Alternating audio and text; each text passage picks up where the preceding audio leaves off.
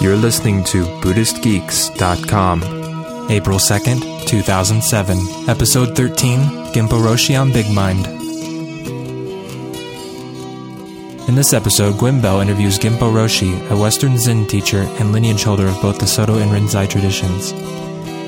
He is also the author of four books, as well as an upcoming release entitled Big Mind, Big Heart. In this podcast, Genpo Roshi discusses Big Mind, his unique method of introducing practitioners to their true nature. We hope you enjoy this conversation with Genpo Roshi, and be sure to share your thoughts, insights, and experiences in the comments section of the podcast post.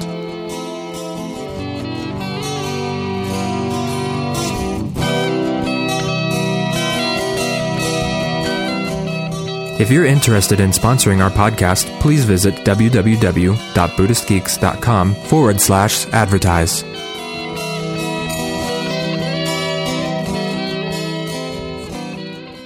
I read your book yesterday. You read the whole book yesterday? Whole book. What What Yeah. you think? And I went through the process Uh-huh. of Big Mind for the first time. Yeah, I think it's it's a really uplifting read and it's really uh, inspiring read. Well, thank you. Yeah, you're welcome. And I'd love to, you know, hear a little bit more about kind of the process of writing for you and uh, writing the book. Like, did it take a long time to write, or did it just sort of evolve over time? How did that happen? All right. Uh, well, absolutely, it evolved over time. You know, I started doing the Big Mind work in 19, June of 1999, and in fact, Ken Wilber had invited me and offered me a lot of money to write this book about four years ago. And I didn't want the pressure because I needed to feel it came when it was ready to come. And I was in Hawaii May and June uh, with my children. They're not kids anymore, they're 20 and 24. But we were there together, and you know they can kind of do their own thing and have a great time. And I had a lot of time on my hands, so within 10 days, I actually wrote the whole book. Uh, so it came out very quickly, and I did part of the book on my BlackBerry uh, with my thumbs, just typing it out, and then I did the rest by telephone, uh, where I called my editors, who also then transcribed the telephone calls, and the whole thing in 10 days. But now it's taken us six months of editing to get it ready as a book. But uh, the actual writing was in Hawaii over 10 days. Are you going to keep it right at 99 pages? Yeah, I, I, well, you know, as the format for the book, uh, I think it changes the number of pages, but I don't know exactly what it is, but it'll be around 200 pages. Yeah. Yeah, it's pretty. It's It very is. compact. It's, it is. And we actually, when I originally wrote the book, there was a lot more material. And we took and we divided that material, and we actually made two books out of it. The next one will come out, and we'll start working more on it once this one's printed. Uh, but I've got the material for the second book already, and that goes more into the development of spiritual practice uh, far more than the first book. It, so the first book is really for beginners and people who want to get acquainted with the big mind process. They could be long time Zen students or not practicing at all. The second book will be for those who have read the first book or done some work, and they'll find it, I think, very interesting. And it'll go much more into uh, the depths of Zen training. So, one of your hopes with the book um, is to maybe in some way change the trajectory of kind of the current um, political or environmental or um, world situation to make it better for future generations. That's absolutely correct. Uh, and, and more than just environmentally and politically, but every way. You know, uh, educationally. Uh, I think I was an educator. I, I started teaching school when I was 22, which obviously is a long time ago now. Uh, and I think that uh, we need to be teaching our children uh, how to get more in touch with who they really are. And as you know from the book and, and uh, from the work, it's, it's kind of obvious that within every one of us is all the wisdom that has ever been. Uh, and we just have to tap into it. And I think with our children, uh, they're not taught how to do that. Uh, they're taught you know, the three R's. They're taught how to think on some kind of rational, some kind of dualistic level, but they're not really taught how to tap into their resources of their mind uh, and what's potentially possible for them. So we want to affect that area too. So also political. Uh, we're in the armed forces. We're teaching Big Mind and Zen uh, at the Air Force Academy. So there's a lot of areas that we want to uh, affect with the work. Ken Wilber, to get back to that for a, for a moment, he said that he thinks that the Big Mind process is arguably the most important and original discovery in the last two centuries of Buddhism. That's quite quite a claim. Um, so, how has uh, your relationship with Integral Institute informed your work, or or would you say you teach or practice uh, a sort of integral you Buddhism? know, Ken says that that what I'm teaching is an integral Buddhism. Um, I don't know if I've ever made that claim. Uh, maybe it is. I think that uh, Big Mind has become a very integral part of Integral.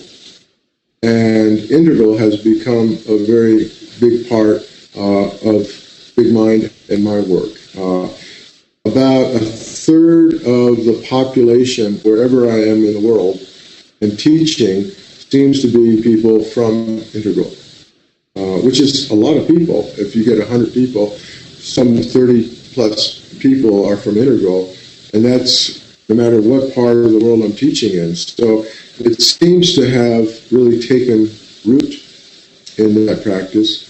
Uh, of course, the other two thirds are made up of Zen people and people off the street, people who have never done any spiritual practice. And it seems like what is so effective about the big mind is anyone can do it, and they don't need to have any background. One of the people that experienced can we say, a Kensho experience one time was a young guy that actually hadn't had any uh, practice or formal Zen training, and he, you talk about him in the book, um, just spoke with such clarity, and and this inspired you to. That's correct. That's absolutely correct. Uh, I had met him before. He had been here a couple of times to the center. He had learned to sit, but he had no real background in Zen. He was actually a philosophy major at a local college here. And uh, we were in this workshop. I don't remember how many people were there, probably around 60 people. And I asked, and I don't remember what voice I asked to speak to, if it was Big Mind or the Buddha, whatever it was, the clarity when he acknowledged who he was, and the clarity that came out of that blew, blew me away. And that's when I realized I had touched onto something or tapped into something that was pretty mind blowing. Uh, and I began to really explore that. It took a while for it to evolve. It's still evolving, actually, after eight years. Uh, but before I really knew what I had kind of walked into, uh, and it now it all seems so obvious uh, after doing it for eight years that why it works because what we know from Buddhism is we know that uh, the more I am identified with something, the more I'm attached to it, the more it causes suffering. So I'm more identified to my car than I am to your car. Uh, I'm more attached to my children than I am to somebody else's children. Uh, I'm more attached to my wife than to somebody else's wife. And therefore, that creates more suffering. Not that the attachment is bad, just creates suffering. There's no good or bad about it. So with the big mind work, what we find is as I start giving voice to these various aspects of mind, which in Buddhism is called abhidharma, uh, all these voices or aspects are dharmas. And as I give voice to them, I become less and less identified with the self and therefore less attached to the self. So therefore, it's easier to drop the self because I'm less identified and attached to it. So when we sit, part of the big problem is we're so identified with the self, we're so attached to it, and we are sitting there to drop off body mind or to let go of the self. We can't do it. It, it, the self is clinging to itself and its own identification with it. As soon as we do this work, then we sit. It's so much easier to just let it go because we already have that distance from it, therefore, less attachment to it. So that's one of the reasons it works. And it's called. Mm-hmm. It's called voice dialogue. No, no, it's not called voice dialogue. Voice dialogue is the work that I studied with Hal and Sidra Stone in 1983-84. And Hal and Sidra discovered voice dialogue. Uh, they, Hal was a Jungian analyst, and Sidra was a psychotherapist. And together, they came up with this technique called voice dialogue, which was based on Jungian work and Gestalt work.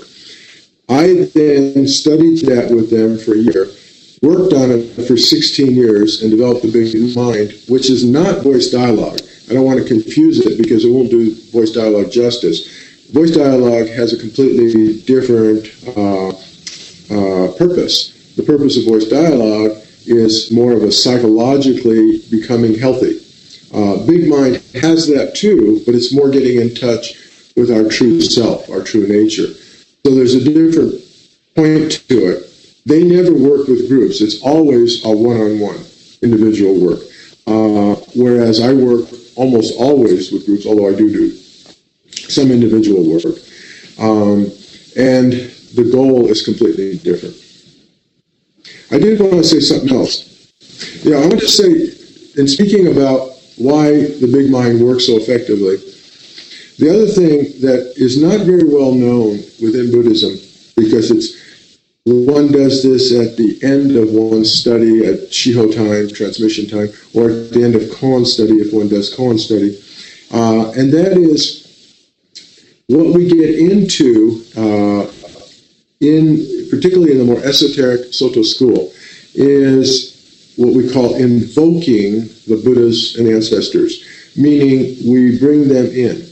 And when let's say for myself, when I give transmission to someone, uh, like I received the transmission in 1980, and I've given it now to over 20 people, uh, this particular ceremony called Denkai, and the Shiho to about 10 people.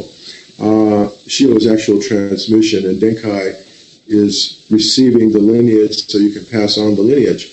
When we do that, what we do is we invoke the Buddha and become one with the Buddha by saying, by actually, uh, I am the Buddha. I am the Buddha. So even within the Soto school, we do the same process, but it's not very well known. Not very many people know that because you have to be a successor to even realize that.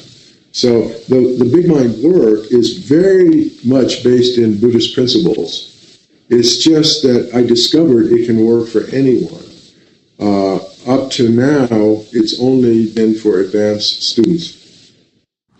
Is there a reason that you think it might should be only reserved for advanced students? Is there a any potential danger in, for example, dialoguing with these different subpersonalities and then finding, uh oh, like you know, I'm not I'm not comfortable with this, or this is opening up something um, much larger. Okay, I had that same uh, concern, that? particularly when I first started.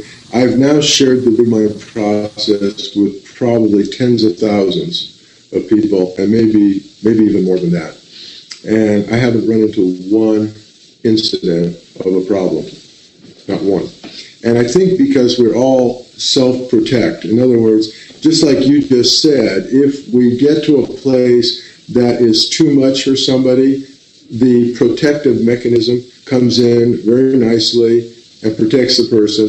It's not like taking LSD or something like that where you have no control. The controller and protector are always uh, accessible, always right there. And when they feel threatened in any way, they just come back in, and it's never been a problem. And I'm not, actually I'm not worried about it. This has been a presentation of BuddhistGeeks.com, copyright 2007. Music in this podcast provided by C for Chaos. For more great music and writing, visit his blog at www.cforchaos.com.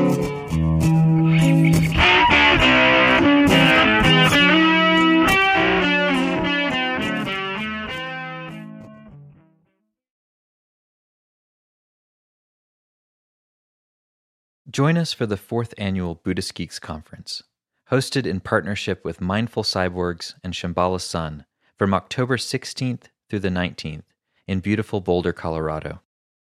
This year's conference will be exploring the convergence of Buddhism with modern culture and technology through informative keynote presentations, idea packed TED style talks, self organizing community dialogues, and contemplative workshops and practice periods. This year's list of presenters includes the world's most quantified man, Chris Dancy, abbot of the Village Zendo in New York City, Roshi Pat Enkyo O'Hara, and pragmatic Dharma provocateur Daniel Ingram, as well as many others. For more information and to register, visit buddhistgeeks.com slash conference. After nearly a year in private beta, the Buddhist Geeks Network is now open for any independent practitioners who want to engage in interdependent practice. You can find out more about the Buddhist Geeks Network by visiting BuddhistGeeks.network. And if you'd like to join the community and join us in regular social meditation practice or other events that we host there in the network, all freely offered, you're very welcome to do so, again, by visiting BuddhistGeeks.network. Love to see you there.